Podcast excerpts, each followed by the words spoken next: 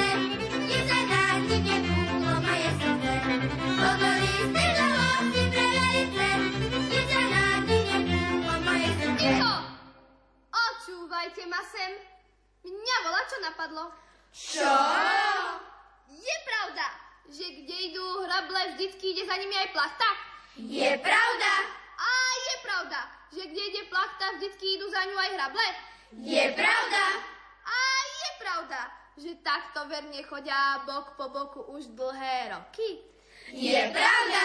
No, a co nám z toho vychodí? Čo? Že my ich musíme čo? Zesováčiť! Taký troky troplivete mladú a ženicha.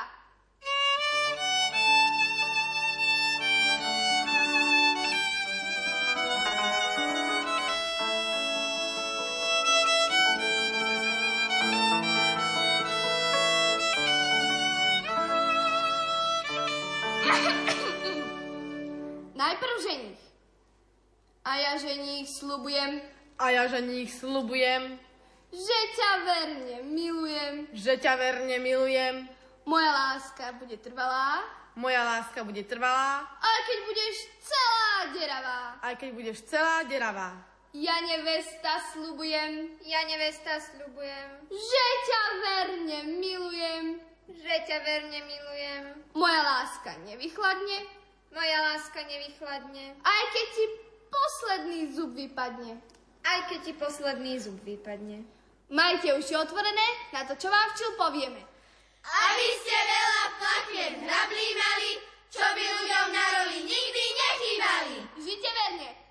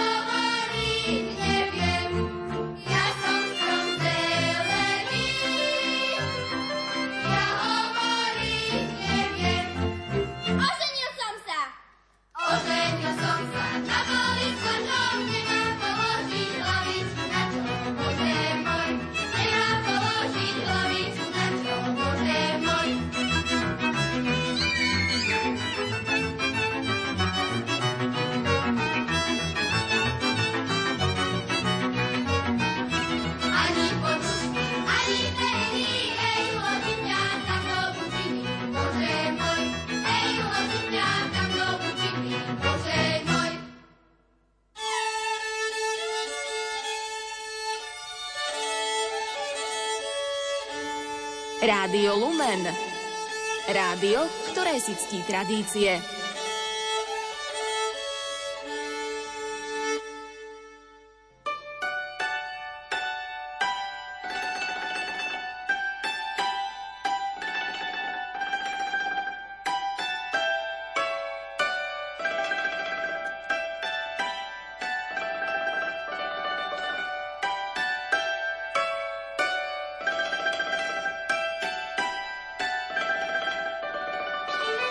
Ozaj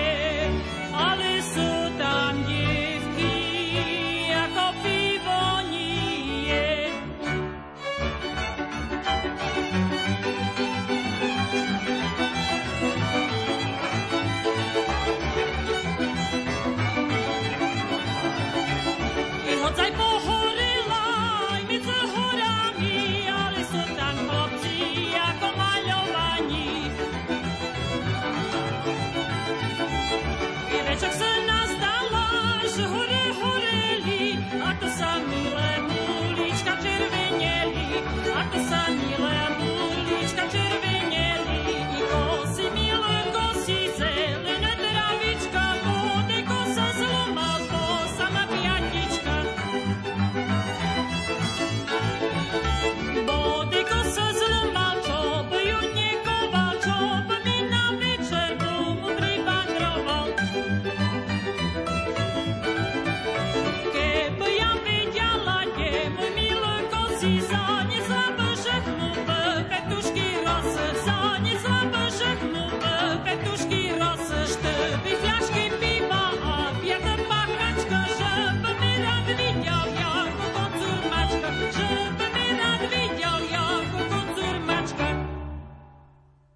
Peter Slavkovský v knihe Slovenský roľník píše, že tradičný chov hospodárskych zvierat na Slovensku bol závislý od možností pasenia v lete a zásob krmovín na zimné obdobie.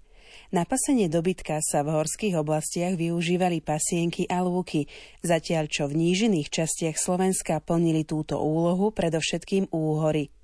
Rozhodujúci význam mali však pasienky, ktoré koncom 19.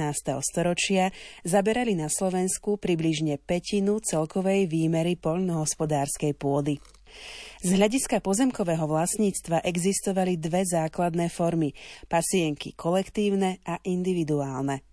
V spoločnom vlastníctve boli pasienky obecné, urbárske a pasienkových spoločností. V takýchto prípadoch boli pasienkové plochy nerozdelené a na ich hospodárskom úžitku sa podielali jednotliví členovia podľa veľkosti svojho podielu. Všetky práce spojené s údržbou pasienkov vykonávali členovia spoločnosti kolektívne. Druhou formou bolo ich individuálne vlastníctvo, ktoré bolo na Slovensku rozšírené najmä v oblasti rozptýleného osídlenia. Pasienky tu väčšinou boli súčasťou poľnohospodárskej pôdy, ktorá sa nachádzala v blízkosti obydlia. Samotné pasienky možno deliť na prírodzené a umelé. Prírodzenými boli pasienky rozložené nad hornou hranicou lesa, umožňujúce sezónne pasenie oviec, jalového, hovedzieho dobytka, volov a v menšej miere i koní. Tento typ pasienkov sa nachádza vo Vysokých Tatrách, Nízkych Tatrách, vo Veľkej a Malej Fatre. Od 50. rokov 20. storočia sa postupne upúšťalo od ich vypásania a začali sa využívať pasienky v lesnom pásme, poľany. Lesné a údolné pasienky vznikali vyrúbaním lesa a vyklčovaním drevného porastu. Lúky sa využívali na pasenie dobytka po odvezení úrody sena, otavné lúky až po kozbe otavy.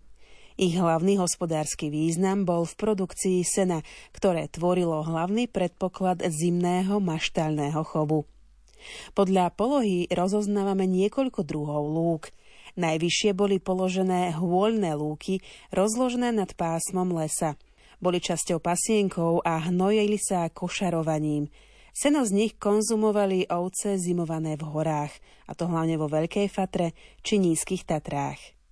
Po zániku takýchto zimovísk boli najvyššie položené horské lúky, ktoré vznikali na lesných rúbaniskách, prípadne z vykultivovaných pasienkov – boli jednokosné a zriedkavo sa košarovali.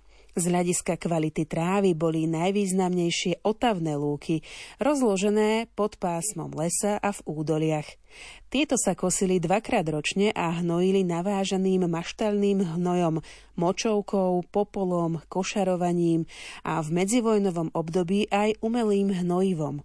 Funkciu lúk spĺňala i prechodne na niekoľko rokov zatrávnená orná pôda, tzv. prieloch. Kosenie lúk bolo pre chovateľa dobytka tým, čím žatva pre rolníka. Aj tu sa prejavovali isté regionálne rozdiely v organizácii práce, používaných nástrojoch či spôsoboch uskladnenia sena cez zimu.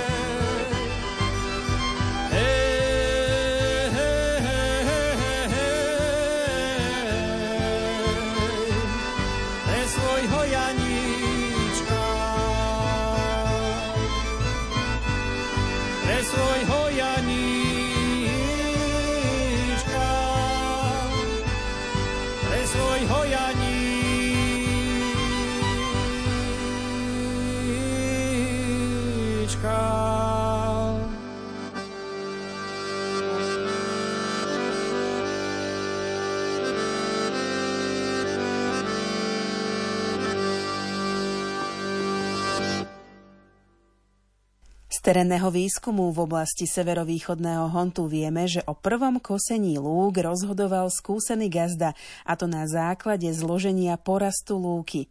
Kosiť sa začínalo vtedy, keď boli trávy na lúke vymetené, teda zakvitnuté.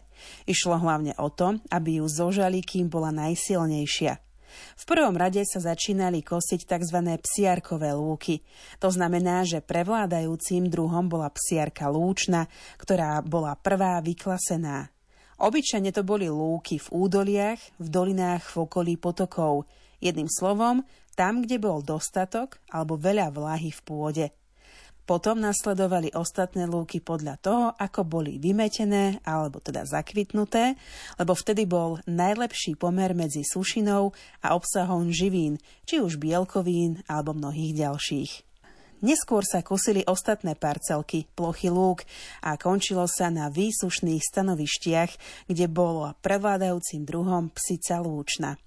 Podľa starého pravidla bolo treba ukončiť prvú kozbu lúk do svätého Medarda, a to preto, aby sa stihlo v úvodzovkách povedané utiecť 40-dňovej Medardovej kvapke. Ej,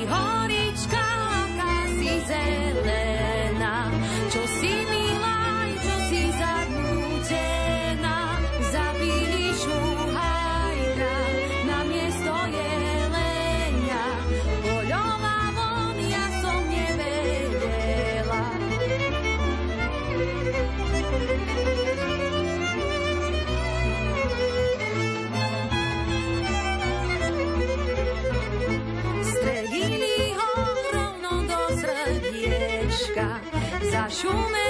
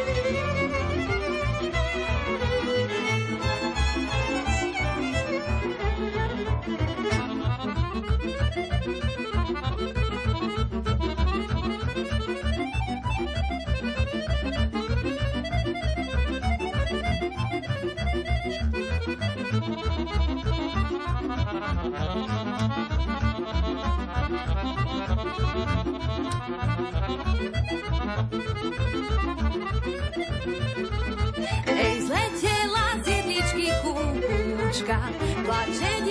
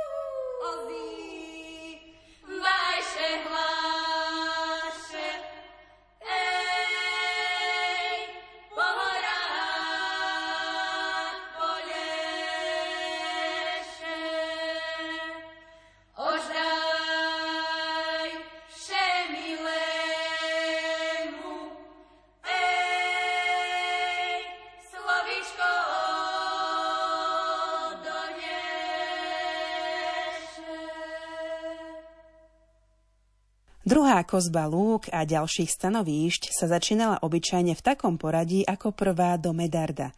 Obyčajne sa už však suchšie stanovištia nekosili. Ukončenie druhej kozby, aspoň v Honte, bolo treba stihnúť do žatvy, pretože potom sa všetká pracovná sila sústredila na vrchol poľnohospodárskeho roka, teda na žatvu. Po žatve sa kosilo len vtedy, ak aspoň dačo narástlo. Prvá kozba sa volala mládza, tá druhá zas otava. V rámci kozby sa musela pozberať ďatelina červená, ktorá bola zasiata na oráčinách, prípadne lucerka, ktorá sa dala kosiť aj trikrát, lebo mala hlboké korene a dokázala si vlahu vytiahnuť aj v čase sucha. Kto kosil? Nož kosili kosci, hlavný kosec bol len na juhu. Na Majeri na južnom Slovensku a súčasnom Maďarsku chodili kosiť muži, ktorí mali malé výmery. Mladí chlapci začali kosiť vtedy, keď vládali ťahať kosu.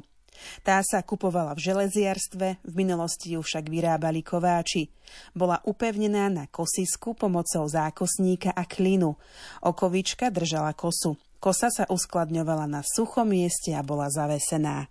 Drevenú časť si vyrábali zruční gazdovia alebo sa kupovalo hotové kosisko na jarmokoch. Výstroj každého kosca bola ešte babka, tzv.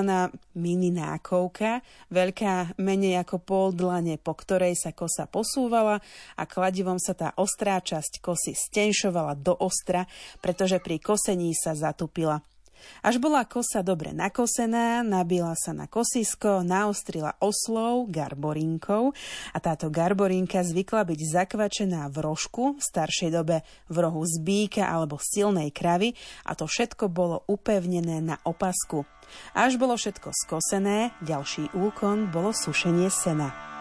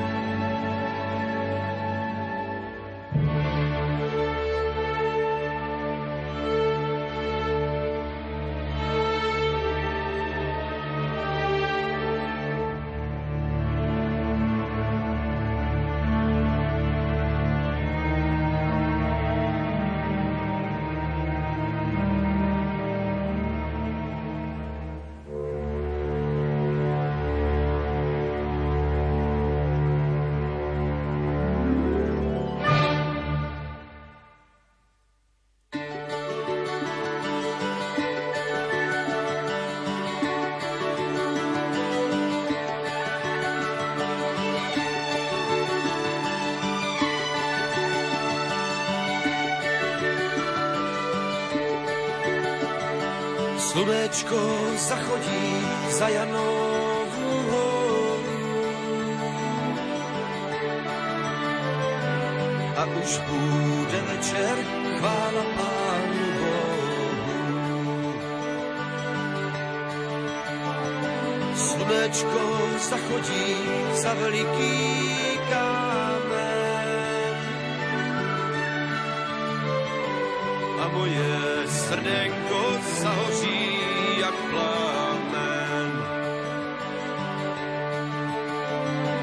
Zahoří, zahoří bolestí nad lůze, že moja frajárka do večera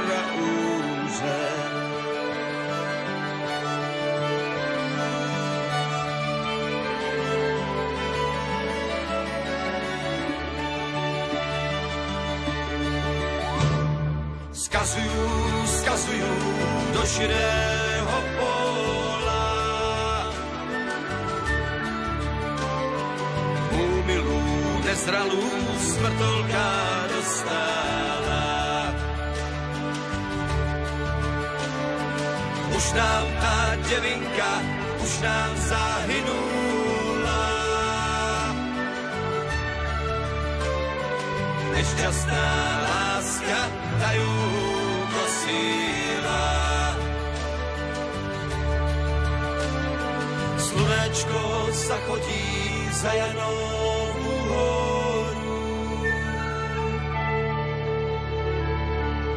už bude večer, chvála Pánu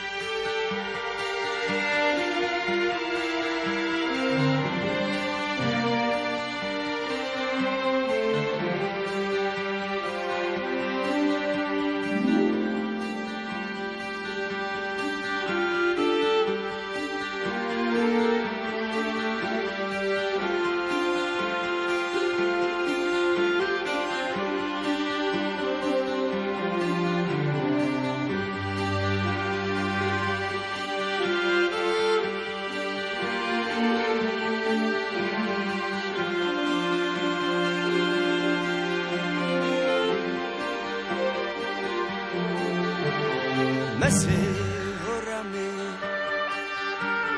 Lipka zelená mezi horami. Lipka zelená zabili Janka, Janíčka, Janka, město Jelenia. Zabili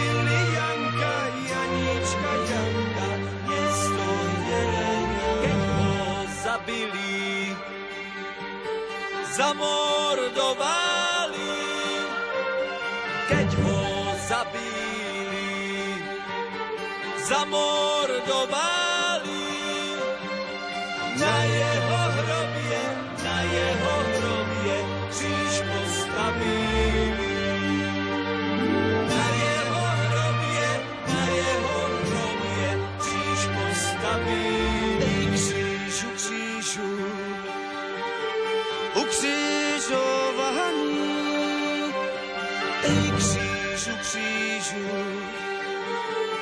Ukřižovaný. Zde leží Janík, Janíček, Janík,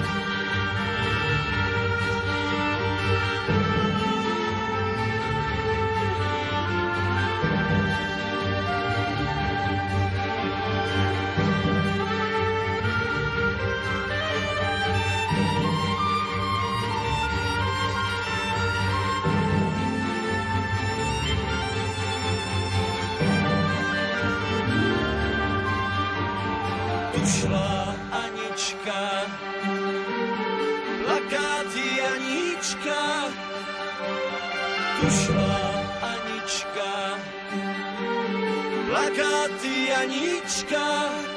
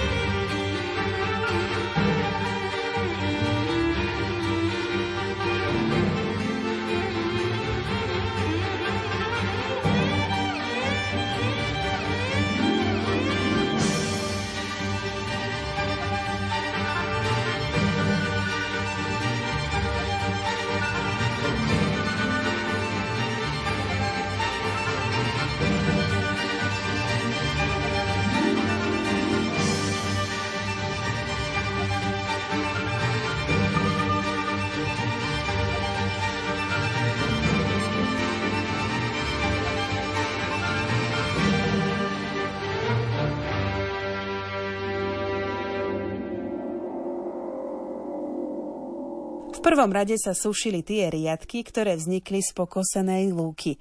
Riadky sa rozhrábali na celú plochu a ak bolo priaznivé počasie, tak obyčajne na druhý deň sa poskladali do petrencov, to boli také malé kôpky. Tie sa museli na druhý deň rozhádzať a obracať, a na tretí deň sa poskladali do väčších petrencov a ak náhodou do toho nezapršalo, toto riadne zasušené seno sa ukladalo do veľkých kôp z ťaby maxi petrencov. Takéto usušené seno mohlo byť ešte niekoľko dní na lúke a dosúšalo sa. Sušenie vykonávali ženy a dievčatá a ich výstroj boli drevené vidly, hrable.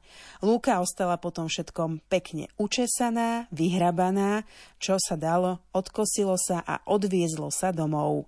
Lúka, ktorá sa dlho nekosila, mohla mať tzv. stariny a neskôr sa teda horšie kosila.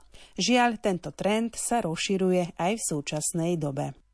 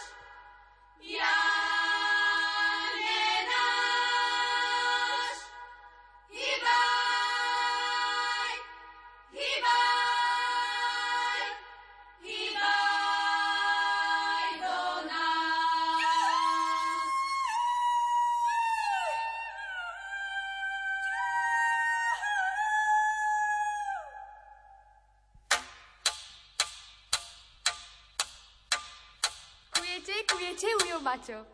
Kujem, kujem. A čo ty, Betka, domov? Domov. Domov. Aj domov treba. Domov? Ja, Betka, Čože? povedz Martinovi Chvojkovi, že ho Hanka tu čaká na lúkach pod tou veľkou smrčinou. Dobre, dobre, poviem. No.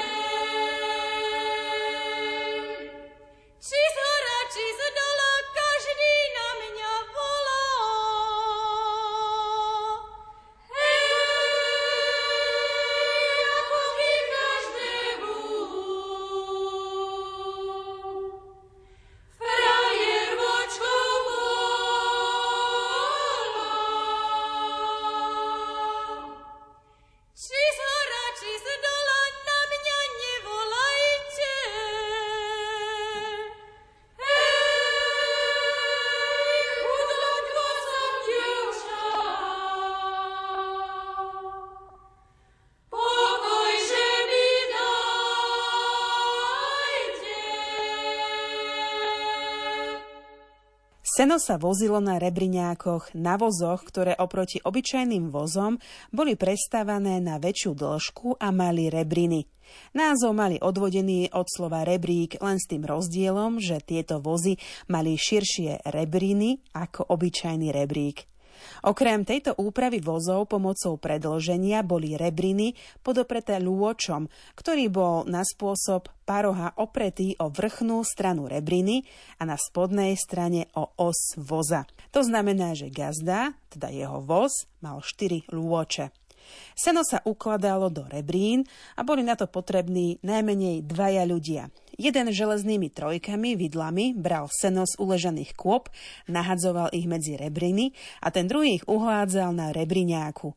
Po naložení dostatočného množstva sena, ktoré reflektovali stav poľných ciest smerujúcich z lúky do dvorov, sa gazda vybral do dediny. Aby sa seno neprevalilo aj s vozom, čo sa občas stávalo, tak bolo upevnené, zapnuté pod žrďou o rebriny reťazov pásovkou. Išlo o tenšiu reťazku. Takto upravený bos, ak bol dobre naložený, sa šťastlivo doviezol do stodoly, kde sa rozhadzoval po rovnomerných vrstvách. Ak bola stodola plná, vyhadzovalo sa seno ešte aj na povalu, nad maštaľ, ale aj nad obytnými priestormi. Uboče, uboče, zelen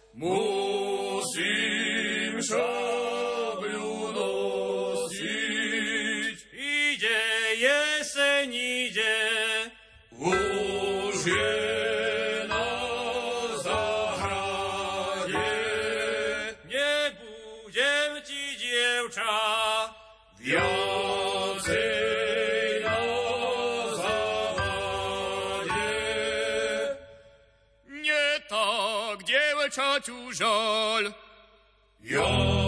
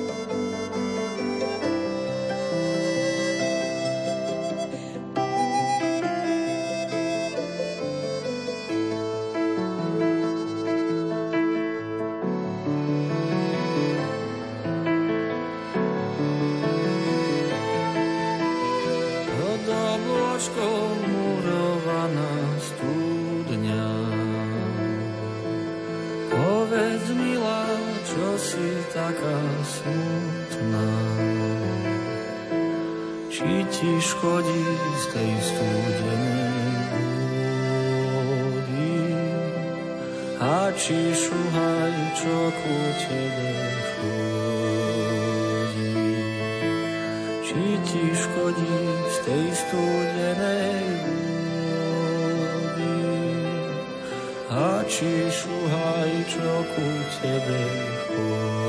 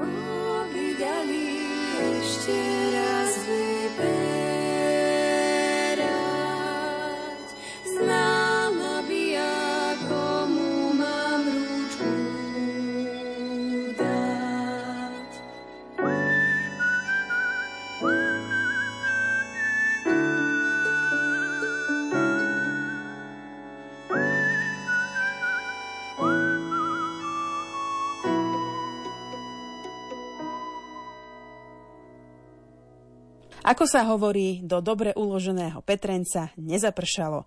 Ak do sena predsa len zapršalo, kým sa sušilo na zemi, museli ho viackrát obracať, kým sa neusúšilo. Čo sa však stalo so senom, ak stále pršalo?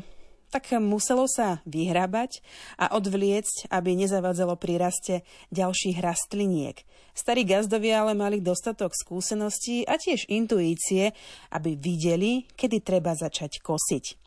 Do sena sa na povale, alebo v stodole, dávala ešte soľ, aby seno nesplesnivelo, ak sa ešte náhodou našli vlhké chuchvalce sena.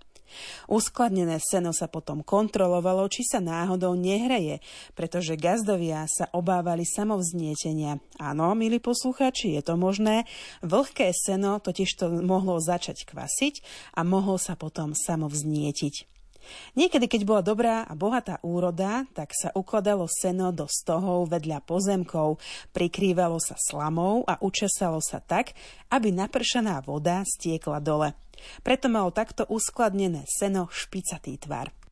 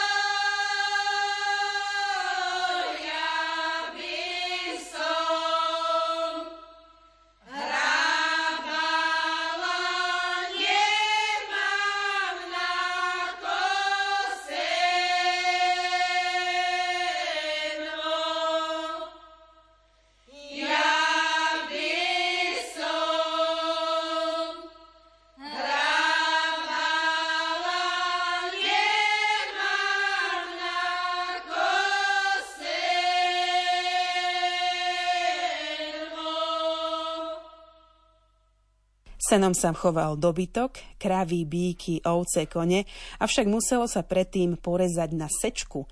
Takto pripravené seno potom zvieratá nerozťahovali z válova, jaslí alebo z hrantu.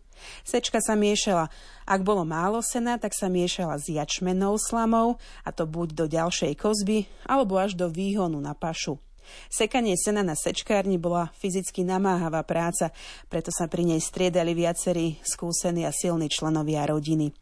Pri sušení a neskôr pri sekaní trávy sa dával pozor, aby sa do hmoty nedostali jedovaté rastliny, prípadne bodliaky. Tie sa vyťahovali už počas kosenia či neskôr sušenia. Ďatelina, lucerna a bôľhoj sa sušili trošku inak. Nemohli sa obracať ako lúčne seno, lebo by sa z nich omrvila tá najvýživnejšia časť, a to konkrétne lístky. Sušilo sa len jemným prevracaním. Chovali sa s ňou teliatka, kone, keď išli do ťažkej roboty či dojnice. Senníky boli len vo vyšších polohách. Používali sa tam, kde boli väčšie vzdialenosti dedín od miest – Jedným z dôvodom bolo, aby samotné sušenie a príprava sena sa nepredlžovala dopravou z dediny na lúku a späť. Na mieste uskladnenia sena vznikala mrva, teda namrvené lístky. Gazdovia, tí si tieto namrvené lístky pozbierali a po troche si ich zabárali ošípaným spoločne so šrotom. Naozaj využili všetko. Už dozrelo zlaté žitko na úvrati, na úvrati. Budeme ho, môj šuhajko,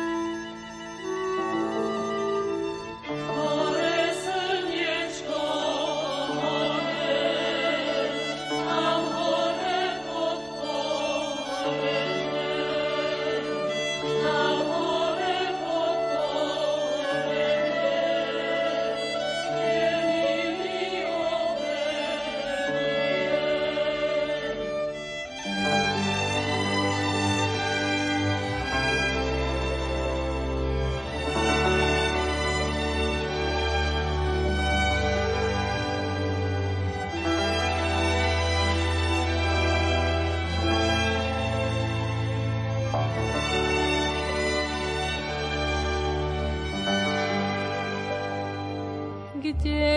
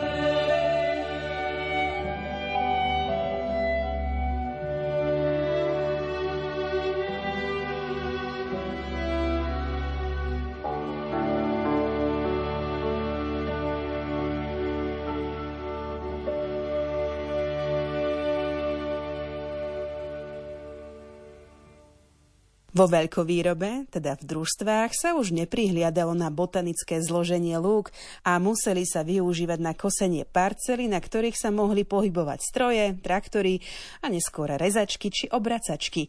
Jednoducho mechanizácia nahradila ľudskú silu. Kvôli rýchlosti, teda urýchleniu zberu, sa hmota zozbierala a rezačka ju porezala na senáž, aj keď mohla byť vlhká.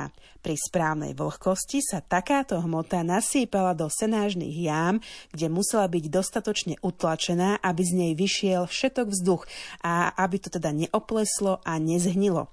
Hmota v jamách bola vlhká aj počas skladovania, aj počas krmenia. Ak bola senáž dobre urobená, tak zvieratá z nej nezdúvalo.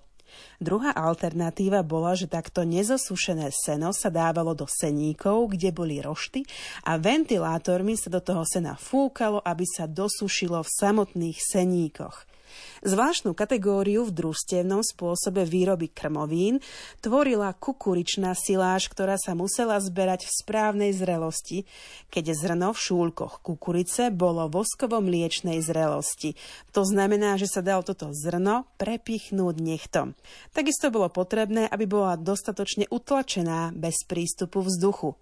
Aj pri senáži tráv a senáži kukurice musela byť senáž zakrytá nepriedušnými plachtami, ktoré boli zaťažné, aby pod ne neprefúkovalo a z vonkajšej strany zabezpečená tak, aby prípadná vlhkosť mohla z tejto jamy odtiesť a aby do nej nenatiekla z okolia voda. V neskoršom období sa táto technológia siláže používala aj na hmotu z lúk, ďateliny, lucerny. V tomto prípade sa používali aj chemické konzervanty.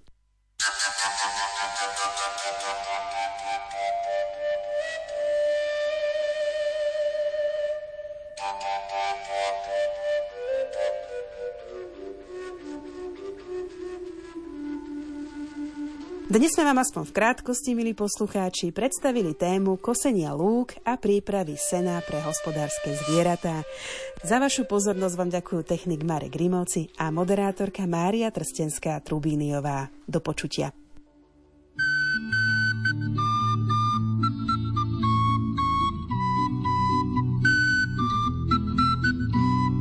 Za rána, za rosy, tráva sa rosí, Čakal som na teba tri dlhé noci, tri noci spal sám v kosodrevine. Čakal som, prahol som po tej jedinej, tri noci spal som v kosodrevine. Čakal som, prahol som po tej jedinej, to moje čakanie za tebou šlo, klopkalo na teba po celú noc ani som nezdriemol, ani nezaspal, bo teba jedinú, teba som čakal.